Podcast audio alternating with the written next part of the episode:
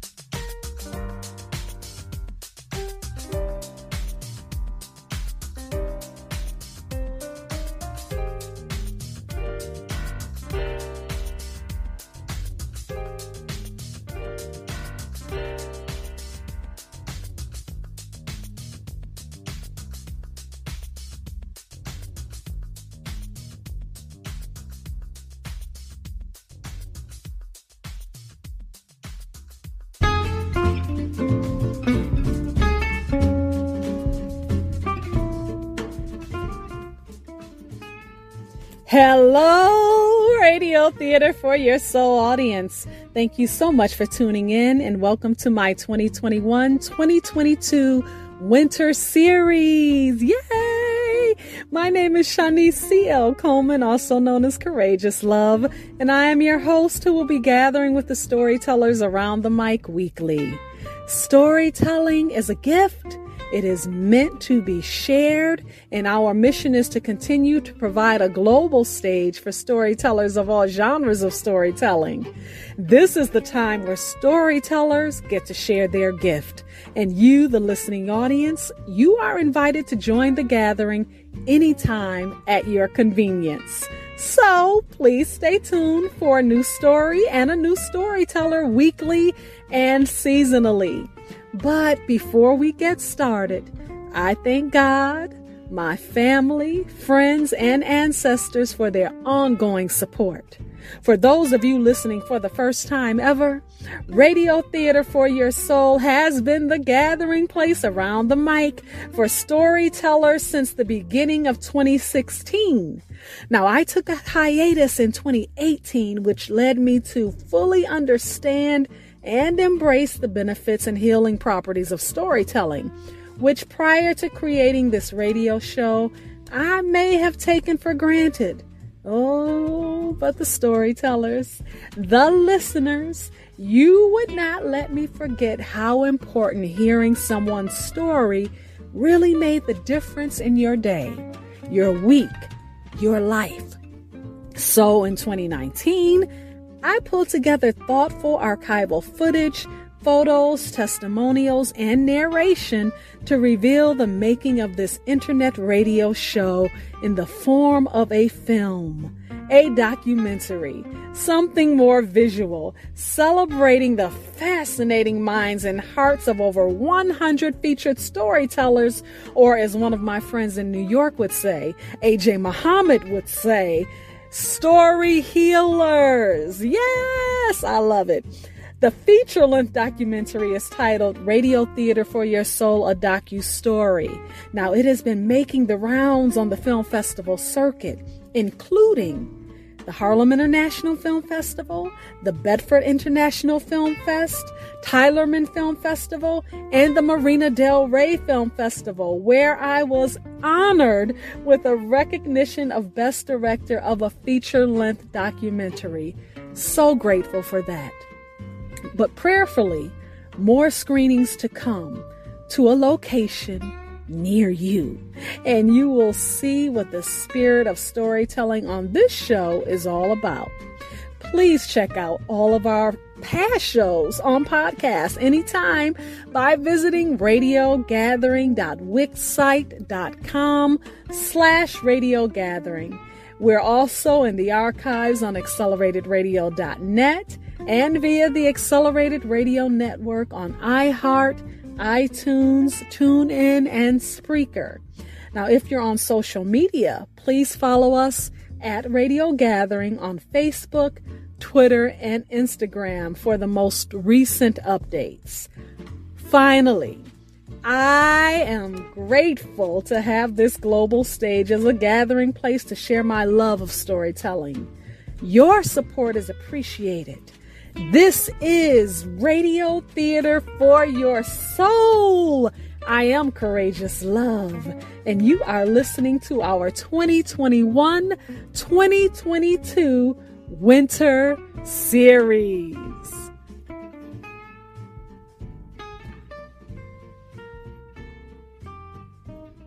Even from the subways of New York City, you're listening to Radio Theater for Your Soul. So, does anyone want to know what Radio Theater for Your Soul is really all about? Yeah, tell us what is Radio Theater Soul? You want to know what it's about? Oh, yes. Tell me. All right, all right. Well, I'll tell you in a nutshell. It is all about storytelling and storytellers, featuring unique voices, the written and or unwritten words during this one-hour broadcast. You're listening to Radio Theater for Your Soul, where storytellers gather around the mic.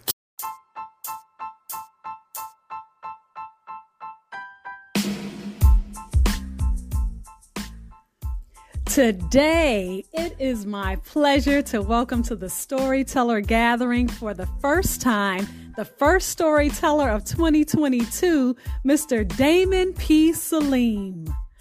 Damon P. Saleem was born June 13th in West Philadelphia to Darnell and Carver Saleem. Damon is the oldest of four children Thais, Farida, and Jamila. Damon started acting at the age of 11, where he attended Freedom Theater in Philadelphia.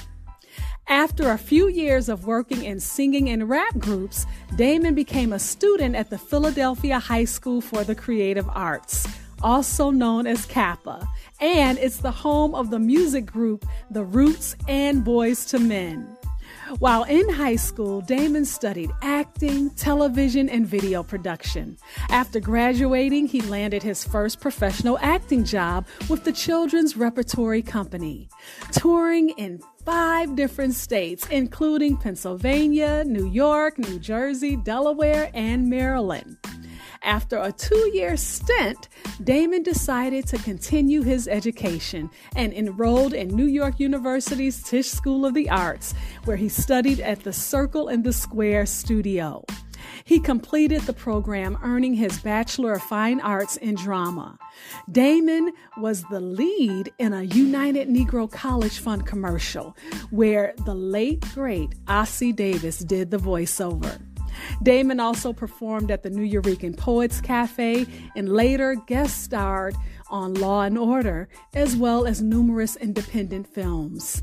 Damon moved to Los Angeles, where he guest starred on shows like Grace Under Fire, Walker, Texas Ranger, and he co starred in the film Caught Up. He also performed at the Common Ground Theater Festival in Los Angeles. Damon returned to Philadelphia, where he now teaches kids acting, and he's currently in pre production for a TV pilot entitled Next Tuesday, based on the short film in which he starred. And John Legend actually performed the theme song to this film. Damon is married to Sahar Saluki for the past 14 years, and they have been together for over 21 years. In their union, they have a 17 year old beautiful son named Ansar Damani Saleem. Gathering hold of the mic to share his voice, his story is featured storyteller Damon P. Saleem.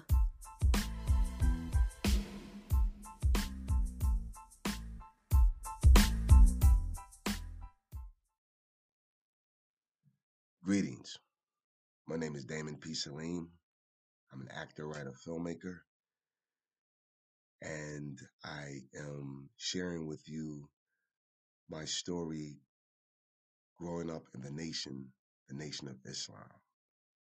But before I get into my story, I just want to take a few moments to remember the great, legendary Sidney, Mr. Sidney Poitier, who was a great inspiration to me as an actor, and I enjoyed his work, the strength, the dignity that he brought to his work, and I just want to thank him for that and setting a great and setting the bar. So just want to send peace to his soul and his family and just have a moment of silence remember the great Mr. Sidney Poitier.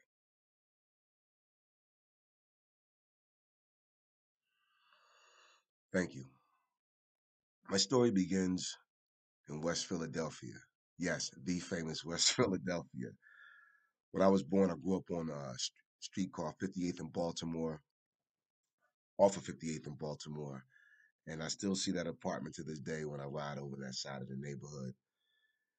And at the time, West Philadelphia was a predominantly Jewish neighborhood prior to me being born and somewhat after me being born, during the time after I was born. But by the mid to late 70s, it was predominantly African American neighborhood. By the time I was around four years old, we moved to 52nd and Locust Street. And 52nd Street was a very popular strip, as they called it, in West Philadelphia. You had a lot of black businesses at the time. You had uh, place called Punchy Seafood, black owned businesses. Fufu's Steak Shop. Uh, they had the famous Philly steaks in there and fries and burgers, and that was on the corner of my block of Locust Street.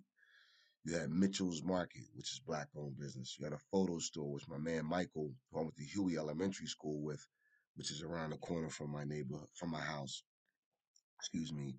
Um, his family owned the photo shop. You had the Fountainhead Bar and Fountainhead Cleaners, and that was at the time a Jewish owned business. And then you had uh, Hakim's Bookstore, which is still there on 52nd Street in West Philadelphia. Actually, one of the, the most historical uh, black owned businesses because his daughter, unfortunately, Mr. Hakim passed away some years ago, but his daughter now has the store and that's still there. Um, you had all these beautiful black business, businesses flourishing in the neighborhood.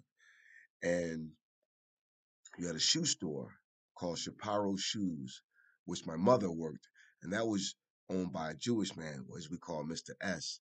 Great man. Um, and that shoe store was really popular because he sold orthotics, which was a lift that they put in kids' shoes, and he was Mr. S, as we called him, as my mom called him, uh, was the only shoe store in Philadelphia that had orthotics. So people from all over, from North Philadelphia, West Philadelphia, South Philadelphia, Germantown, will come to Shapiro Shoe Store, and that was also in the heart of 52nd Street. And my mother, as I said, worked there, so she was able to literally uh, walk to work every day, which which was which was great. And on the corner of my block, 52nd and Locust Street, was a movie theater called the Locust Theater, and my that theater is where I saw uh, Cooley High, all of my Bruce Lee flicks, Game of Death, Enter the Dragon, and ironically, Let's Do It Again in Uptown Saturday Night. My dad took me to see those, so it was great. Leave the house, walk right across the street, and go to the movies. For me, as a as a as a young African American child, to to see this at the time was amazing. Had everything I needed in my neighborhood. All these beautiful black owned businesses, movie theater.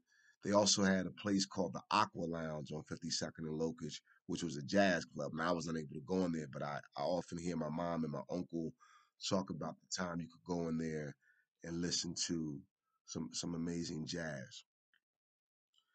During the time of early 70s, around 72, 73, my mother's childhood friend Janice, uh, her boyfriend Beanie, and, and Beanie was a Vietnam vet, came home from Vietnam, and somehow Beanie was introduced into the Nation of Islam. And one day invited my parents to go to a meeting. Hey, come on to this meeting and listen to this imam speak at mosque number eight, I believe it was at the time.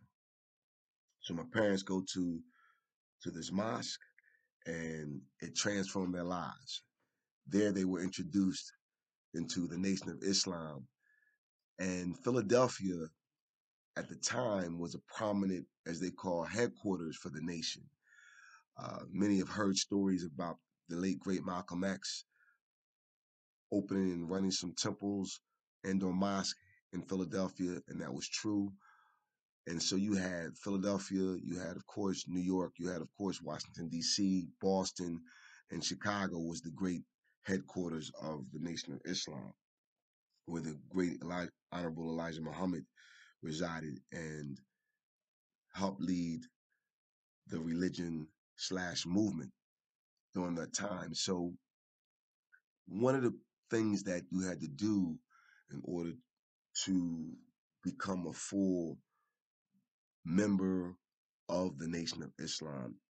Once you came to a meeting and you heard the teachings and you listened to what the Imam was saying, and a lot of things, just to clarify, when people say, oh, the Muslims are bashing the white man, the Muslims are talking, calling him the devil. And yes, th- those terms were used um, based upon the, you have to go back into the times when, so you're talking late uh, 60s, early 70s, when civil rights were still not right.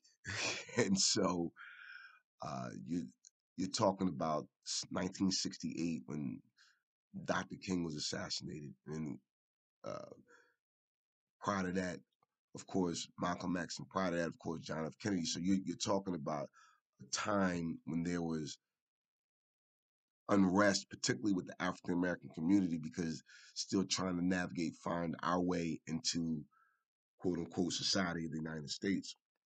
So, but one of the things that I want to stress in terms of the meetings of the nation, it wasn't just about calling the white man the devil. It wasn't about, and, and let me just emphasize, meaning what white folks had done in terms of slavery, post slavery, segregation, and things like that, not allowing black people to live in, as full citizens, if you will. So one of the things that the nation strived on is doing for self. And so m- most of the meetings and teachings was about empowering us, allowing us to get better, showing us ways to become better human beings, become better parents, becoming better brothers and sisters towards one another.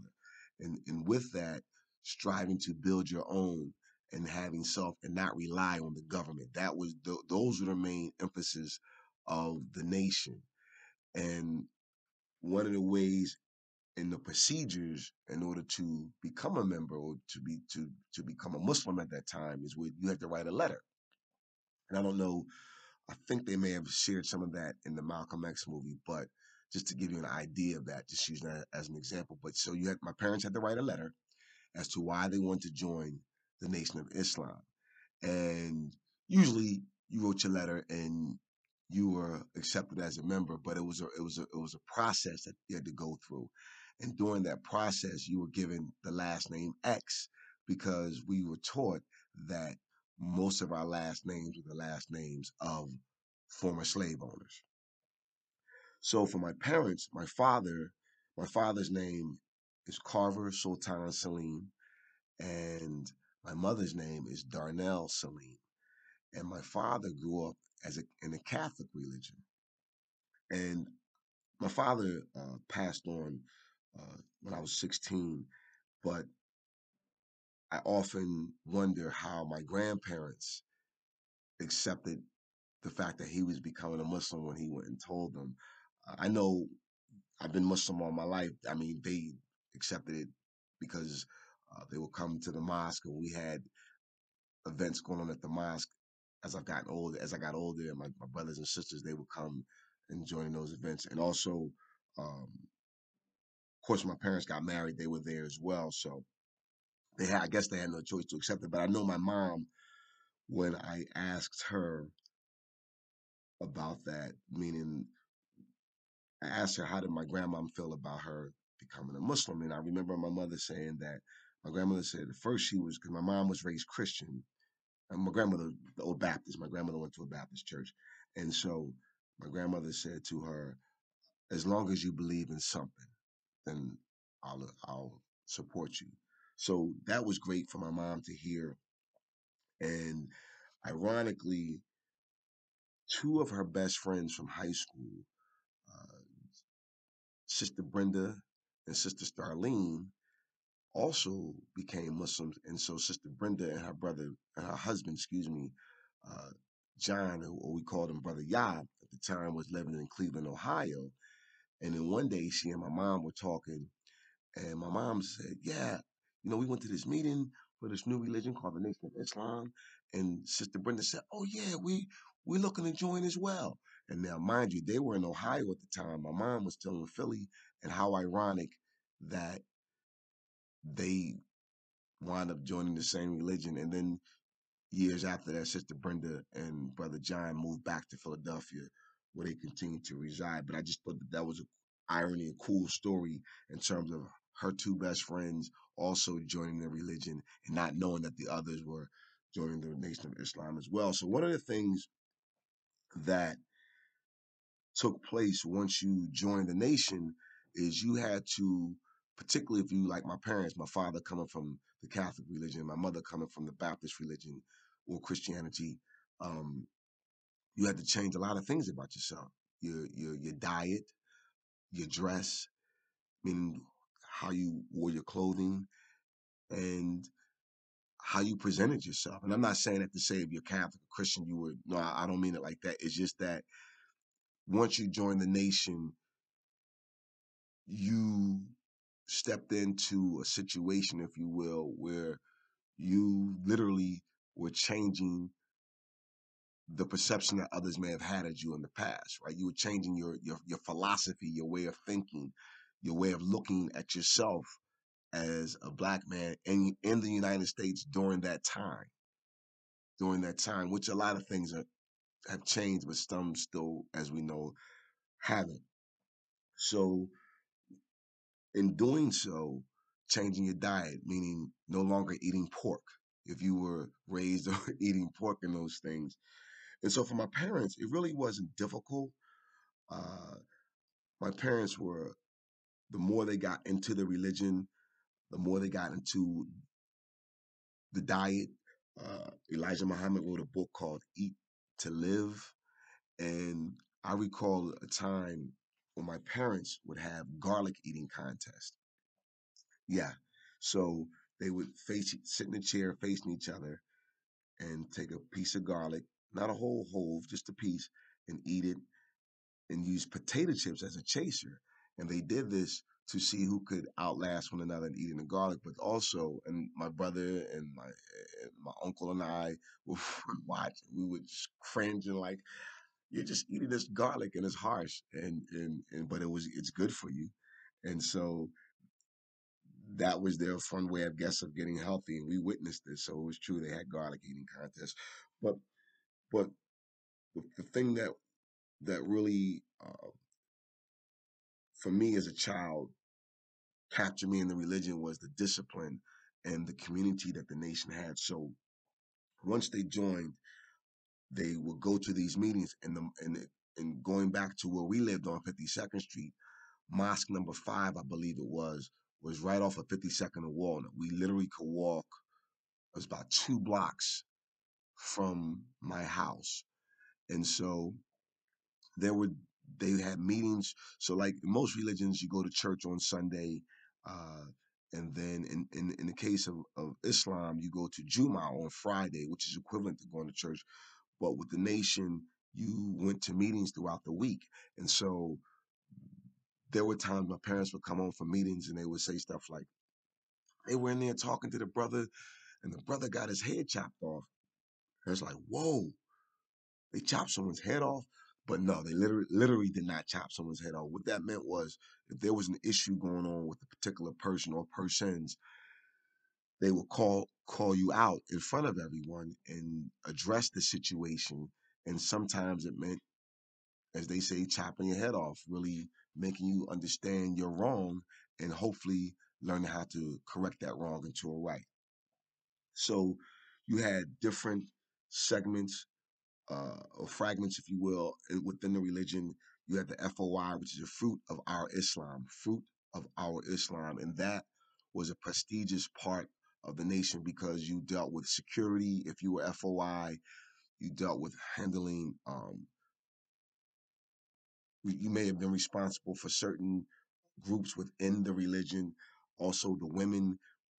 There were women lieutenants who helped with the women in terms of making sure that they understood the religion, the, their responsibilities as a wife to a Muslim man, and and, and then also for the brothers, because we referred us we referred to ourselves as brothers and sisters. They would share with them and teach them the responsibilities that they had as a as a man and as a husband and also as a father, um, which is great. And then they would have these drills and these contests, and you would march and you would drill and you would left lane march, right lane march, right lane march, left lane march. So they would do these various drills, and and and that's just to keep you sharp and disciplined and strong, and also in unison. So a lot of Muslims at the time, particularly the men, and I don't want to, I can't give a percentage of it, but were former prison prisoners. And you have to go back to so that time in the late 60s, 70s, a lot of black men come home from Vietnam. There's a lot going on in that time. You have Vietnam, you have, like I said, civil rights movement. And so finding their way. So unfortunately, some of us may have gotten into some type of trouble, petty crimes, or and may have done some jail time. But once they were in there, they were introduced to the nation, and they came out and they had a place to go to help transform their lives. So those those, those were awesome things that the nation presented.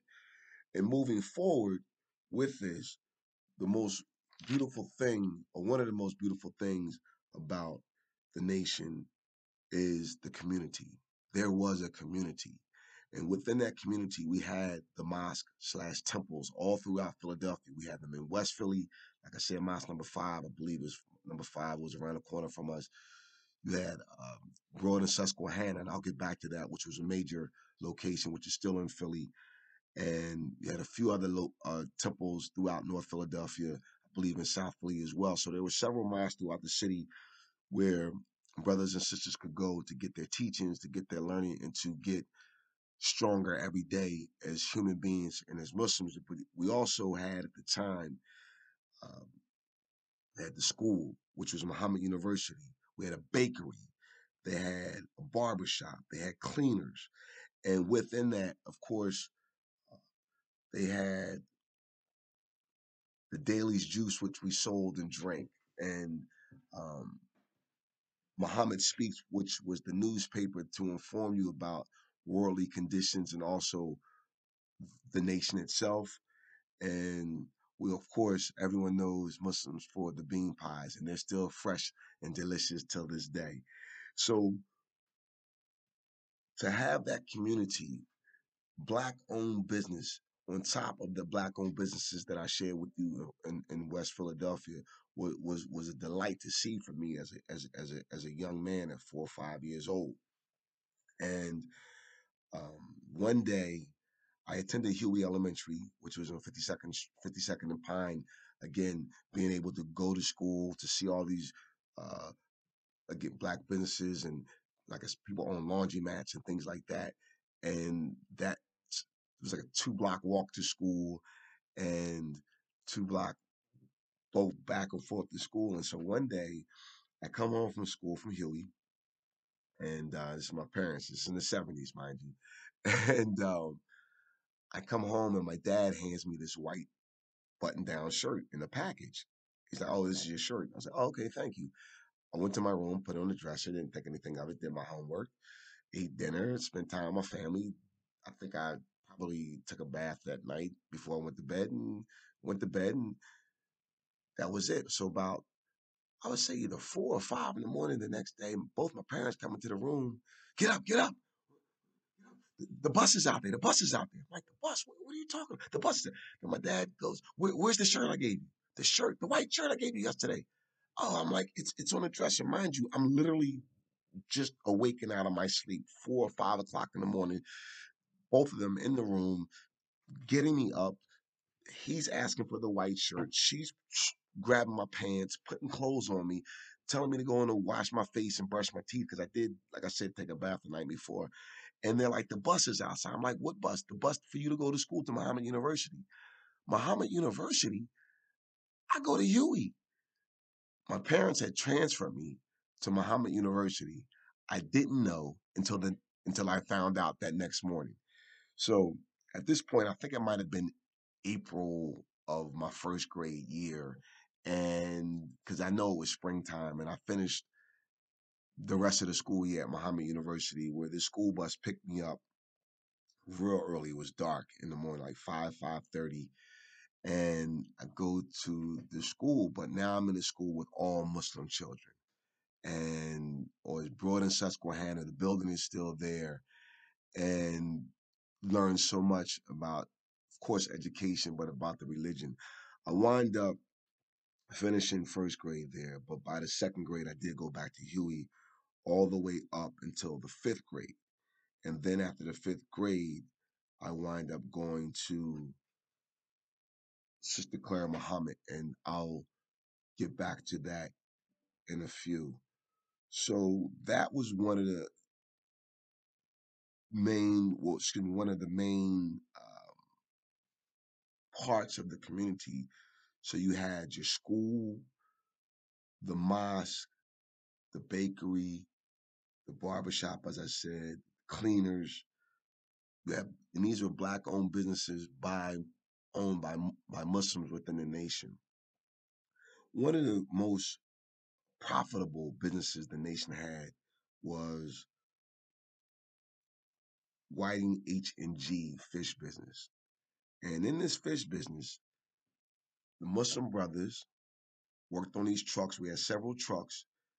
I'm speaking particularly in Philly. They had them in Chicago, they had them in Boston, New York, but right here in Philadelphia, the business was flourishing. And the brothers would ride on the trucks all day, go throughout the neighborhoods of Philadelphia and sell fish. My father was one of those guys. My father worked on the fish truck, and I remember as a kid in the summertime, it's hot, humid, and you could smell you could smell the truck from about a half a block away because it's hot and it's full of fish. But what I didn't realize for like a whole year, we ate fish. I mean, I, as a kid, it's like, okay, whatever your parents cook, you're going to eat, right? You're hungry. And it didn't dawn on me till they spoke about it years later that we eat fish every every day, every day for a year, every day. And I remember my mother making barbecue fish. Uh, we had fish, sausage, and particularly on Sundays, my cousin Shirley, shout out to Shirley, who's Muslim, uh, she would be at our house on Sunday to eat because, well, my dad worked for the for the for a Whiting H and G, which is the, the, the fishing business owned by the nation, and we we got the best fish. So that was a treat. So back, so moving forward, so August of 1974, my grandmother, um, my grandma Mary, my mom's mom purchased a house in West Philly on 61st Street. That's how far West Philly goes. Have 52nd Street, 61st Street. I mean, West Philadelphia, honestly, West Philadelphia and North Philly were the two largest uh, areas of Philadelphia. South Philly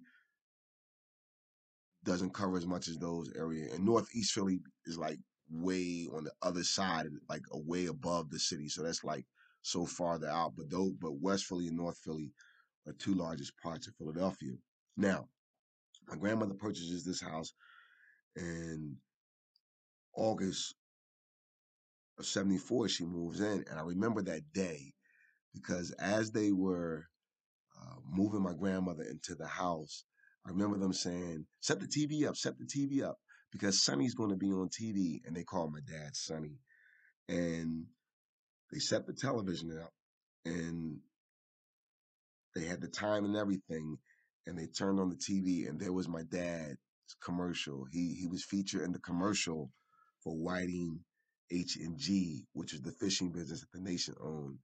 And he didn't speak, but he was the featured actor, meaning there was someone uh, there was someone doing a voiceover talking about the fish business. And you saw my my dad's face, his full face, and then he turned around because he had the work uniform on, and you saw the, the name of the company Whiting H and G on the back. And I was like, ah, that's my dad, you know? And that's how wait a minute, that's how not that's how prestige or that's how much growth the nation had at the time.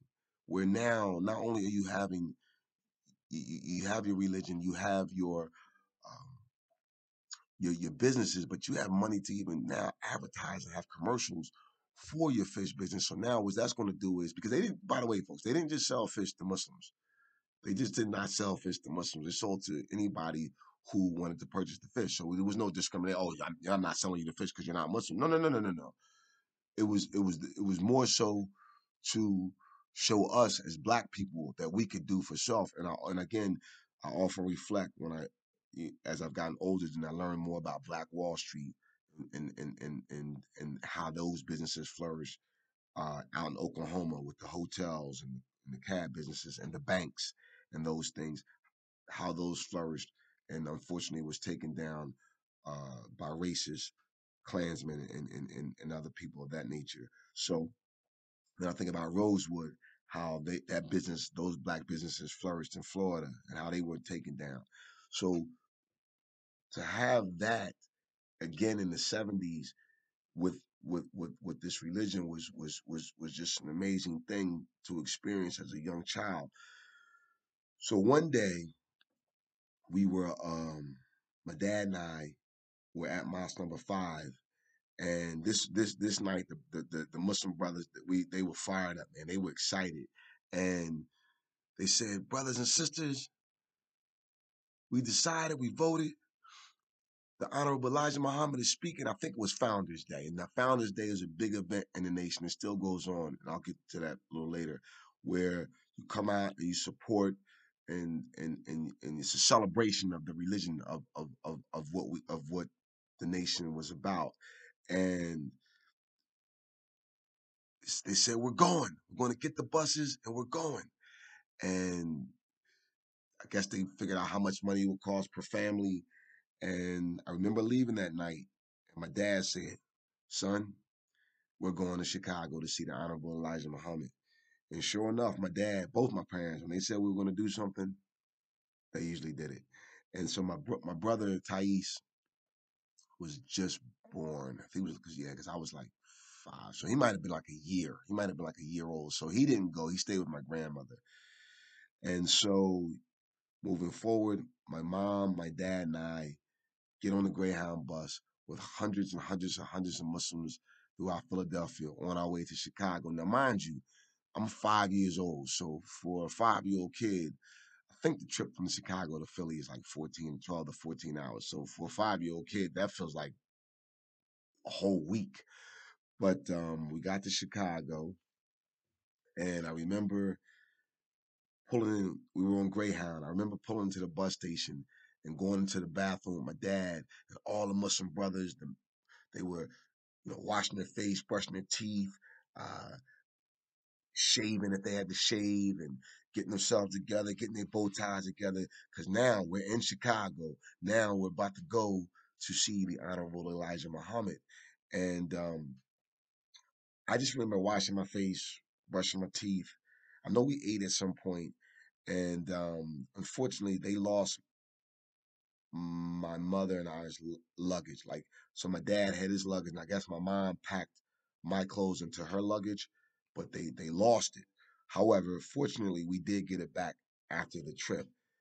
So again, more after the brothers got cleaned up and the sisters got cleaned up.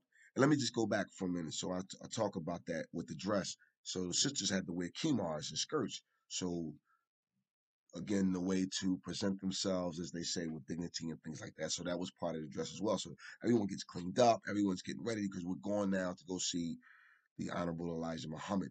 And we get there and remember this big, huge auditorium, if you will.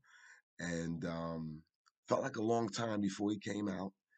And uh, finally, he came out. It was packed. I mean, it was packed. Thousands. I don't. I don't know. Hundreds, hundreds of people. And he came out to start to speak.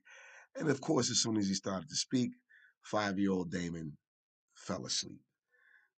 This is nothing towards Eli- Honorable Elijah Muhammad. It's just I was five years old. So, um, what you're gonna do? But I did see him, and it, it it was the experience to this day resonates with me because one, my dad said we were going to go and see him, and we did. The, the, no, let me say this: the Muslims. I, re, I remember that night how charged up they were to go see him, and then my dad said we, we were going, and we did, and and the journey to get there and to experience that was was will, always sit with me, and I believe uh, a year later or so he might have died. So I believe that they knew some people in the end knew that he may have gotten sick and really wanted to make that trip. The the thing that the thing that um changed when the Honorable Elijah Muhammad passed away was that his son Warith, who was one time Wallace, but he changed his name to Warith, was groomed to take over the religion, and he did. And because now Warith at the time, he, may Allah bestow peace upon his soul, had studied abroad, and when he studied abroad, he learned more of the worldly aspects of the religion. So he learned Arabic, which we were taught. He learned uh, the, the teachings of Prophet Muhammad Sallallahu Alaihi Wasallam.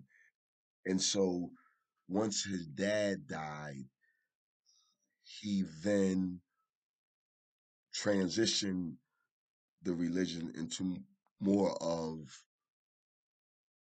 the worldly part, and he called it the American Muslim Mission. Now, I will say this some Muslims did not follow Warith's teaching. Some Muslims decided to remain in the nation. Uh, my father and my mom followed Warith's teachings and moving forward adapted or adopted the more worldly philosophy of Islam. That didn't mean uh, they didn't carry what the, the nation taught them because they, they they always taught us to do for self, to stay educated, but wanted to follow his teachings. It, it was the right move. It, it's it's nothing bad about that. It was nothing wrong. And so, what the one thing that I would have liked to have seen, and I've shared this with older Muslim brothers, that I, I wish we would have able to keep our community. So people say, well, what happened to the bakeries? Like, so I mentioned to you that I attended Muhammad University, one of the treats was after school with these, mind you, we had school buses and everything. Um, they would take you to the bakery, and you would at this bakery you would get. They had carrot cake, they had uh, bean pies, of course, um, all types of sweet potato pies and things like that. And so once uh, Elijah Muhammad transitioned, and then the nation changed a lot. And like I said, a lot of people started following the teachings of Warith Muhammad. Um, slowly but surely, those businesses that I that I that I so raved about were no longer. Uh, they didn't have the barbershops, the cleaners, the, the the fishing business had had folded, unfortunately.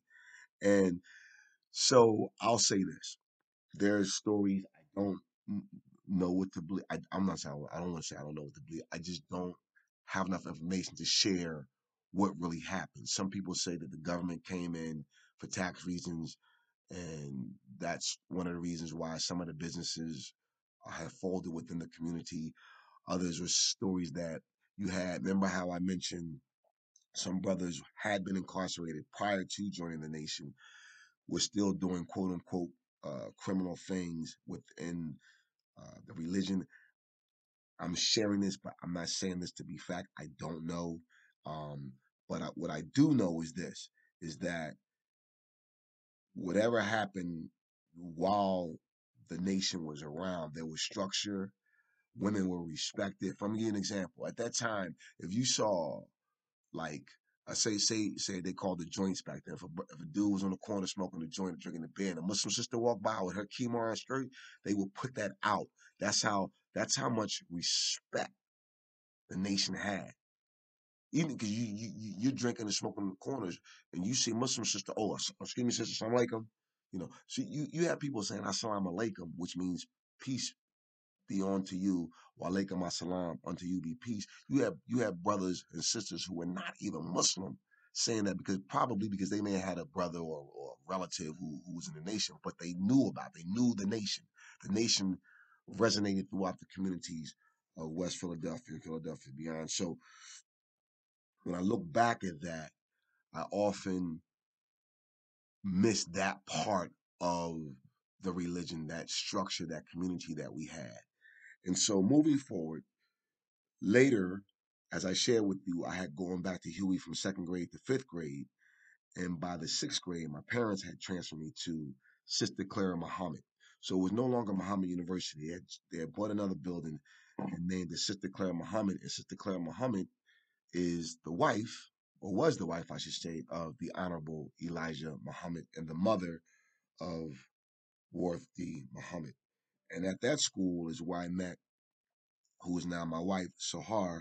She, Sahar, went through Muhammad University, and Sister Clara Muhammad, she went to Muslim school all of her life after graduating and moving on to Hampton University and and graduating uh, from Hampton and also going on to Widener to get her master's. So within the religion, education was always stretched, uh, stressed upon us. And I met my wife and I met her mom, Sister Nazarah, who was my mother-in-law, and, and her and her dad, Brother Benjamin. Again, they all start out in the nation as well and transition into following the teachings of Worthy Muhammad. So, and even while we were still at my, uh, Sister Clara Muhammad, there was community, right? We had um, family night where uh, Coca-Cola spon- I think is Pepsi, Coca-Cola sponsors and a major radio station, WDAS, will come in and, and have a basketball game and fun night. So, so, so there was still a sense of community there with that. Now, one of one of the things that, like I said, while Warith wanted the the the to transition or to teach us more about the religious aspect because Muslims learned about you know more taking Hajj, even though you knew about that in the nation, but uh, going on Hajj, which, is the Muslim pilgrimage and things like that. So he, he again wanted to open it up to more the religious aspect of it and kind of not have it so of a black movement. But again, at that time, it was needed. And one of the things that uh, that that tells told me and showed me that we as a people, once we are unified, we, we, we can't be denied. And my mom, as I shared with you, uh, had worked at Shapiro shoe stores, shoe store, excuse me. And Mr. S respected my mom's religious beliefs. Um, she wore her khimar, her skirt to work, and he's a Jewish man who owned this store, but he loved my mom. And uh, to the mom, when he passed away, my mom even went to his funeral. So I often think about how the great late Muhammad Ali, who was Muslim, was in the nation, and Angelo Dundee, who by the way was from South Philadelphia, his trainer still trained Ali and and and, and accepted and respected his religious beliefs. So there are people in this world of different cultures who were able to accept and respect those who were in the nation, and my mother being one, and of course the great Muhammad Ali. Um, so as a young man growing up in, in the nation, there's a part of me that's always going to still be in the nation. Um, I've I've had a chance to. Uh, the Nation of Islam still exists. Um, right now, the minister Louis Farrakhan is is the head leader, but there there are a mosque and um, Nation of Islam mosques throughout the, the, the country Philly, Jersey, New York, Boston, of course, Chicago, of course. And, you know, I, I've seen uh, the Minister Louis Farrakhan speak. I saw him speak in LA some years ago, right? Be, actually, right before the Million Man March. And again, like I'll share this with you. I'll say to people, you know, white folks can come. White folks did come to the meetings because they were being investigated. Let's, let's be real. The, the Muslims were being investigated because in, in the United States, during that time, people like J. Edgar Hoover and all those, when when any time black people, this this this this is interesting to me. United States says, "Oh, we don't want you relying on government." Okay, fine. So if you go back to Black Wall Street, black people were flourishing, and, and businesses were profiting. They didn't like that and they they burned that down not once but twice. Same with Rosewood, didn't like that. Got destroyed that those communities. When we have our own, it's like the other one, the other side. Let's just let me be frank. White government don't like that because they needed us to rely on them so that they can have the control. But once we established our own, it takes away their power, it takes away their money, and then we're putting money back into our communities. And that's the part that I truly, truly miss and would like to incorporate. Not only share this to say, you can go through any city, right? And you have a Chinatown, you have uh, right where I live near City Line Avenue here in Philadelphia, on the other side, the Hasidic Jewish community, uh, the Orthodox Jewish community, excuse me, then you have the Italian communities. In the movie Rocky, when he's running through the Italian market, my grandmother used to take me down there every Saturday morning to get her fruits and, fruits and vegetables. So you have all these communities, the Italian community, uh, the Jewish community, the Asian community, have their own businesses and neighborhoods, and they they should they they should be allowed to have that, right? Because that's how we grow. That's how we learn. But when we had our own governments, like, no, you can't have that, right? I can go in Chinatown in Philadelphia right now. They have banks, stores, restaurants, literally like a whole com- blocks of community. And so, other than the quote unquote ghetto, if you will, where where are our communities? Where we don't have that. I remember going to I mentioned Mr. Mitchell's Market my mother sent me to the store one day, and what I thought was, I, I forgive my ignorance. I, I'm a kid when I said this. Why is this Chinese person behind the counter? And they were Korean. I, I didn't know. I'm, again, that's I'm at that time eight, nine years old, and that be, was the first time the Asians started coming to the communities and black people were selling their businesses to them. And so that transition or transformed, started the transition of black people. Um, I remember like in the late 70s selling their businesses. And so now, one by one, little by little, those those businesses begin to dissolve, right? And other cultures taking over those businesses and those stores. So I now I go into a store and at the time, Mr. Mitchell was like, we, we didn't have to do this, but sometimes people say, hey, Mr. Mitchell, can I get a credit? Would give you credit and things like that. A lot of black business owners did at the time, but somehow, and it's a whole deal how that happened. I'm, I'm not going to go into how the Asians were able to come into the communities to get to buy the business. That's that's for another day. But my point being is that anytime we as black people had our own, somehow the government found a way to take it away from us, or we allowed it. Also, that's to me is even better. We allowed that to happen. Yes, we allowed that to happen. So, to to to to to, to my experience with it still resonates with me, and one of the things that we learn in the religion is uh, reading the Quran, and in reading the Quran, you learned Arabic. So just want to take a second to uh, share with you uh, a surah from the Quran, Surah 35, Fatir, which is the originator of creation. I'm going to first read it to you in Arabic, and then I'm going to read it to you and translate it in English. بسم الله الرحمن الرحيم الحمد لله فاطري السماوات الأرض جائلي الملائكة سودان أويل.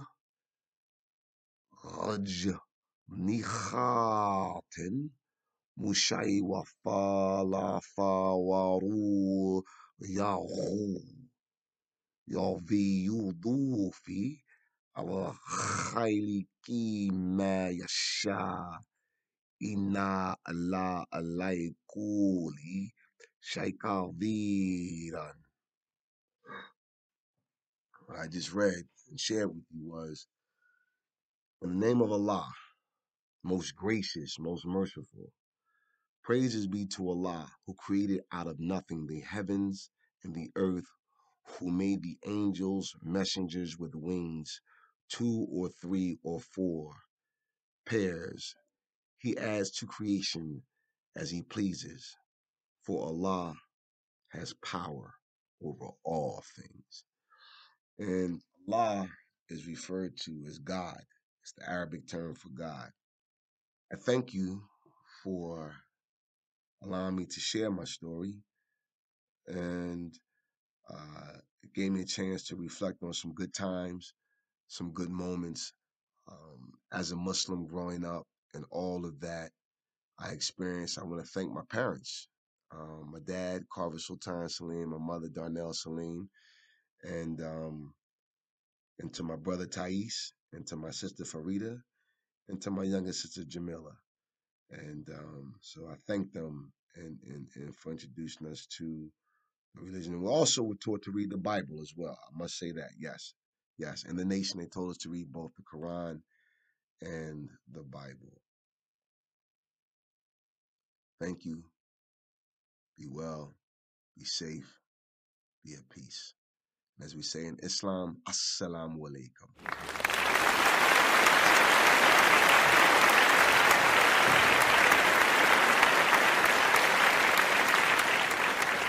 Thank you for listening. We'll be right back. We believe that a natural and organic beverage for health conscious people who want to restore and maintain the body's essential balance is available with our tasty and refreshing Kombucha EXL.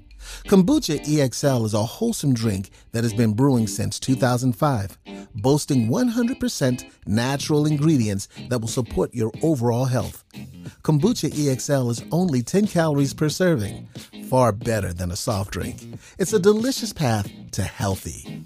Order yours today at kombuchaexl.com. That's K O M B U C H A E X L.com. You're listening to Radio Theater for Your Soul, where storytellers gather around the mic. Welcome back to Radio Theater for Your Soul, where storytellers gather around the mic. I'm your host, Shonnese C.L. Coleman, also known as Courageous Love. And you just heard the first featured storyteller of this new year, 2022. He's a family man, an actor, writer, filmmaker, and teaching artist, Mr. Damon P. Saleem. hey, how you guys doing? how you doing? We're good. We're good. Please tell our listeners how or where they can hear you, see you, or contact you. Um, well, right now, the best place to see or hear from me is Facebook. Um, that's probably the only social media platform that I am on right now. I have to guess expand that. Have that conversation with my son all the time, so I'll get there. But right now, it's Facebook. You can easily find me on Facebook. Okay, as Damon P. Saleem on Facebook. Correct, correct. Damon P. Saleem on Facebook. All right. Now, listeners, I am live with featured storyteller Damon P. Saleem, who just shared his story about growing up in the Nation of Islam, about family, and so much more. Damon, Is yes. there anything else you would like to share that you didn't get a chance to during your presentation? Yeah, so I often um, have this lingering thought, and that's just how my mind works. Like, like, like I said, in growing up in the nation, like it was so many positive things going on around the community, um, and that, and how people, uh, even even if they were not Muslim, like respected the Muslims. They respected the Muslim brothers who were walking down the street, or respected the Muslim sisters. And then so often wonder like when crack hit our neighborhoods, like what would that have been like if the Muslims were still as strong as they were um, in the 70s?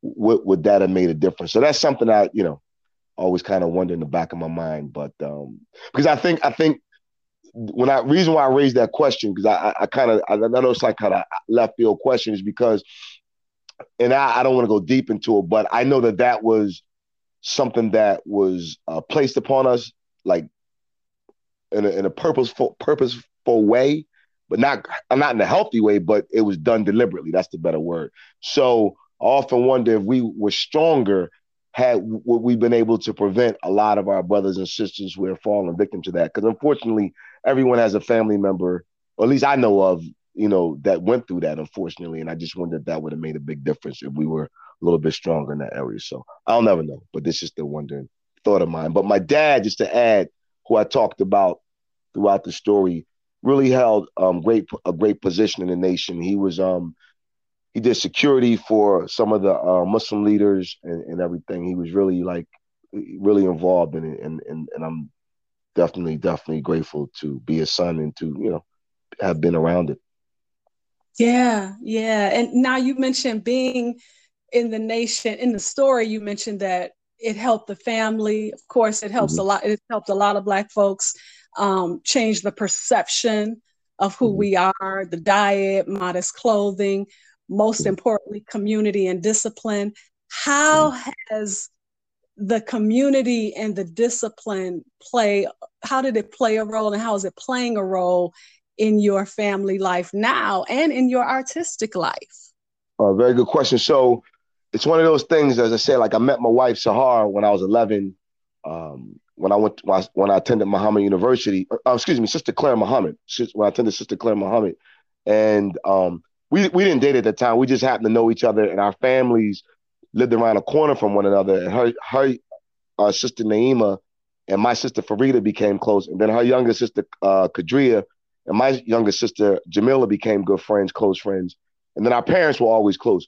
And so, how it's affected us now that she's my wife, like our children are Muslim, and then like um, my my my uh, nieces and nephews are Muslim. So it's it's it's uh, traveled into the family. Like we we we're now building legacies of Muslims in our family, um, and and teaching them the things that we learned as Muslims, the proper diet, and teaching my son how to respect women, uh, and, te- and, and and showing the my nieces and and things how to be respectful to themselves and others. So so the tradition is carried on. May not be exactly the same structure as I had, you know, the nation, but definitely similarities in the fact that my wife grew up as a Muslim and then I grew up as a Muslim. We're able to share those stories with with, with our son and, and my stepson Nazim. Um, so they they they're both uh, are affected by that in a good way. And then now um, we, you know, we do Ram like my son Ansar, who's 17, has been doing Ramadan since he was 12 and like full out from 15 on. And and and so all those disciplines, fasting and celebrating uh, the Eid, those those things are still traditions in our family. And it's affected me as an artist because now one by the fact that my dad uh, had me uh, grow up in the religion and exposed me not just to the religion, but my dad also introduced me into art, taking us to the art museum in Philadelphia, the famous uh, art museum where Rocky runs up the steps.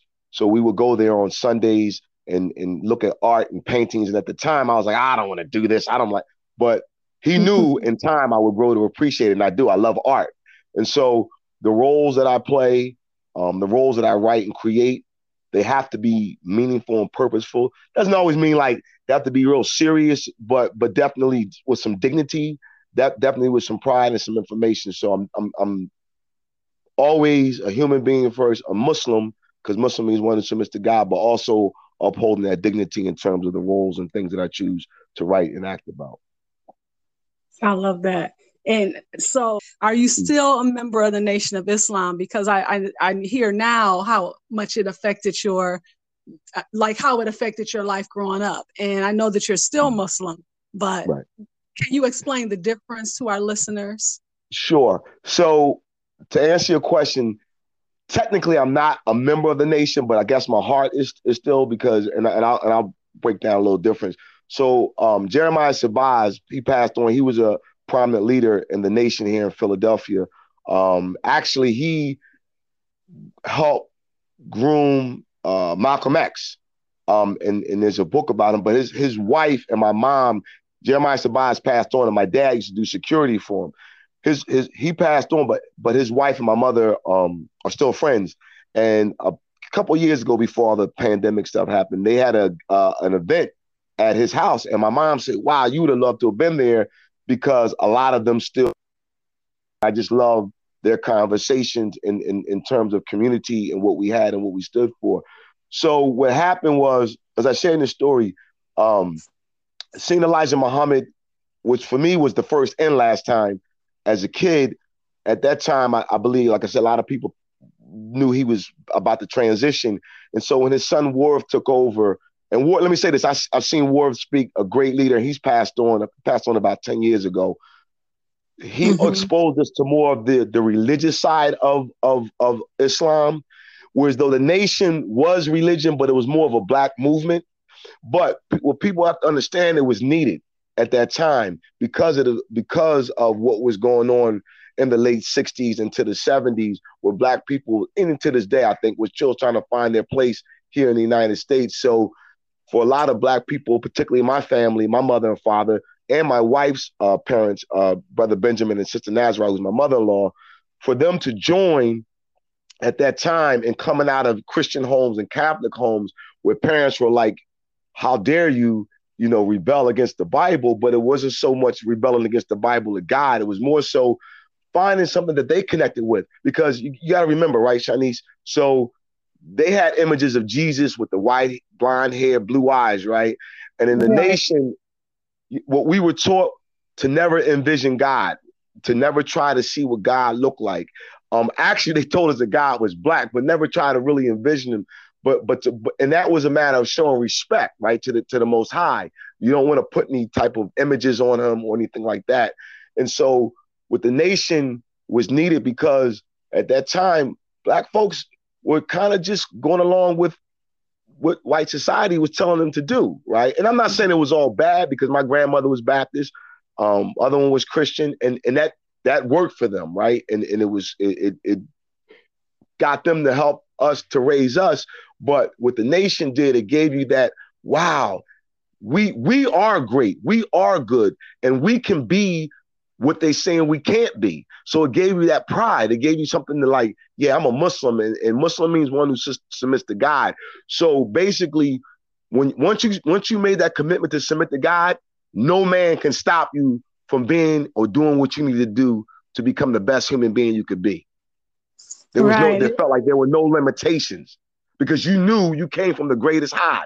And they taught us that. They instilled that into you every day. Be better, empower yourself, and don't rely on man to make you better. Rely on God and self.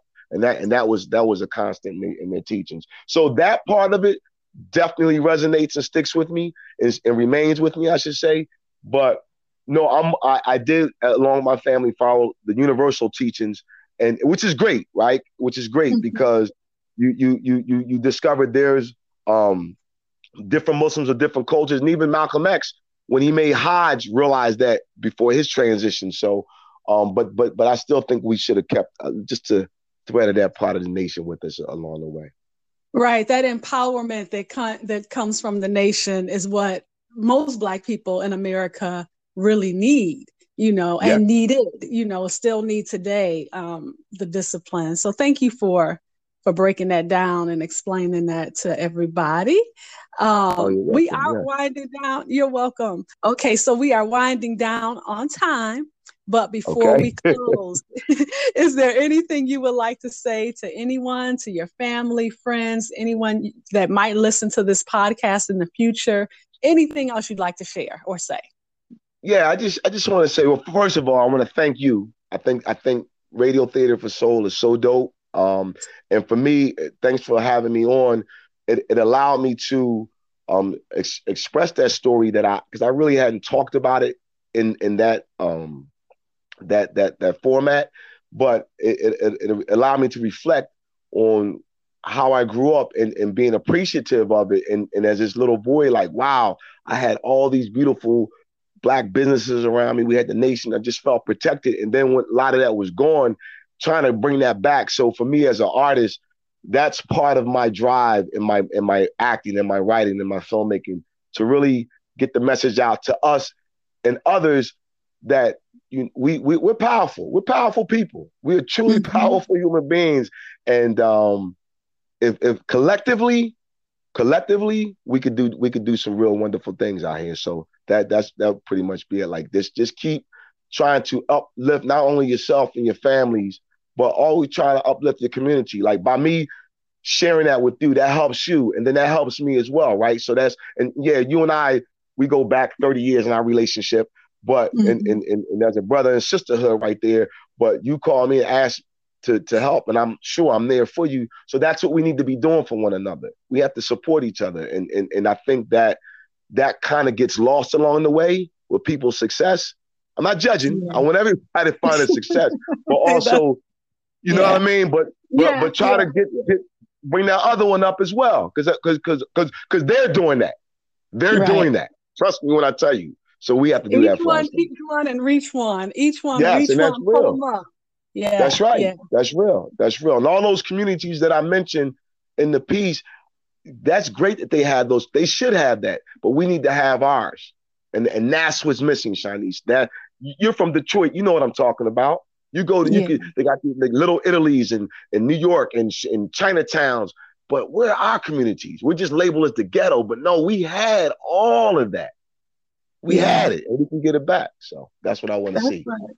That's right. That's right. Well said, Damon. Thank you again to all who are listening. Thank you to our sponsors. Thank you to Anchor by Spotify for providing this podcast platform. And it has been my pleasure to host my friend, family man, actor, writer, filmmaker, and teaching artist, Mr. Damon P. Saleem. Thank you so much. Thank you so much. I appreciate you guys. Thank you. Oh, you're welcome. You're welcome. Okay. So I do one more thing before before I bid you adieu. Is there something you can share with us, just so we can hear your voice one more time? All right, so I'll I'll I'll do um Surah um the Al Fatiha, which which is which which is which is uh how we open up the prayer. We go Bismillahir Rahmanir Rahim, Alhamdulillah Rabbil Alamin, Rahmanir Rahim, Maliki Yawmiddin. In the name of Allah, the Magnificent, the Most Merciful, I submit to God, there's no one other than God. Allah is God. It's the Arabic term for God, and that's how we address God. And that's universal across the board. So I share that with you because we had to learn that language. And if you saw roots, people, in the original roots, they they said Bismillah ar-Rahman rahim And by, by the way, in the Bible, and I had this conversation with you. I'm not going to religious debate, but in the Bible, at the end of the Bible, and, I, and by the way, yes, they the nation taught us to read the Bible as well. So I read both the Quran and the Bible, by the way. They took they did mm-hmm. teach us that. So mm-hmm. in the Bible, when Jesus is on the cross, he says, La ilaha Allah. It's in the Bible. Why for thou God forsake me? Mm-hmm. Just a thought. Just a thought to share with you. So when people talk about Jesus and his journey, and we're taught to share that and, and, re, and respect that, Jesus was tapped into that energy as well. So, and, and um, yeah, I just shared a little bit of the Al Fatiha with you. Bismillah ar-Rahman ar-Rahim. Alhamdulillah Rabbil Alameen. Thank you. I appreciate that, Damon. I appreciate you. I'm Shonnese Theo Coleman, also known as Courageous Love. I'll be right back to tell you what's happening. Don't move. We believe that a natural and organic beverage for health conscious people who want to restore and maintain the body's essential balance is available with our tasty and refreshing Kombucha EXL. Kombucha EXL is a wholesome drink that has been brewing since 2005, boasting 100% natural ingredients that will support your overall health. Kombucha EXL is only 10 calories per serving, far better than a soft drink. It's a delicious path to healthy. Order yours today at kombuchaexl.com. That's K O M B U C H A E X L.com. You're listening to Radio Theater for Your Soul with your host, Shonnese C.L. Coleman. Please tune in again next week or anytime at your convenience to hear another great story and another great storyteller right here on Radio Theater for Your Soul, where storytellers gather around the mic. And finally, I sign off weekly with a poem or what I call a poetic offering. If you have ever felt God Allah, you know the pleasure in walking down a city block infested with evil. Even there, life can be a six hour game of dominoes, a mango, and Celia Cruz. Even there, the sound of drums echo from the third floor brownstone on the corner. Uh huh. The brownstone that you thought was abandoned for so long. Even there, children managed to play a full court game of basketball on the sidewalk with a milk crate tied to a street sign. Oh, if you have ever felt God Allah, you know the pleasure in walking down a city block infested with evil. Even there, people smile and laugh and pray and bear witness to their invincibility.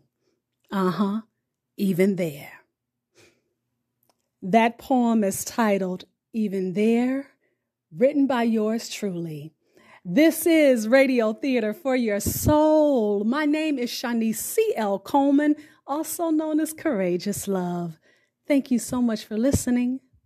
It's radio theater for your soul. It's radio theater for your soul. Where storytellers gather around the mic. Come on, let's go. Live readings, traditional, contemporary, original, scripted plays, film, and poetry. Where storytellers gather around the mic to be with your host, Miss Shonnese C.L. Coleman, aka Courageous Love. Always just a cut above. Yeah.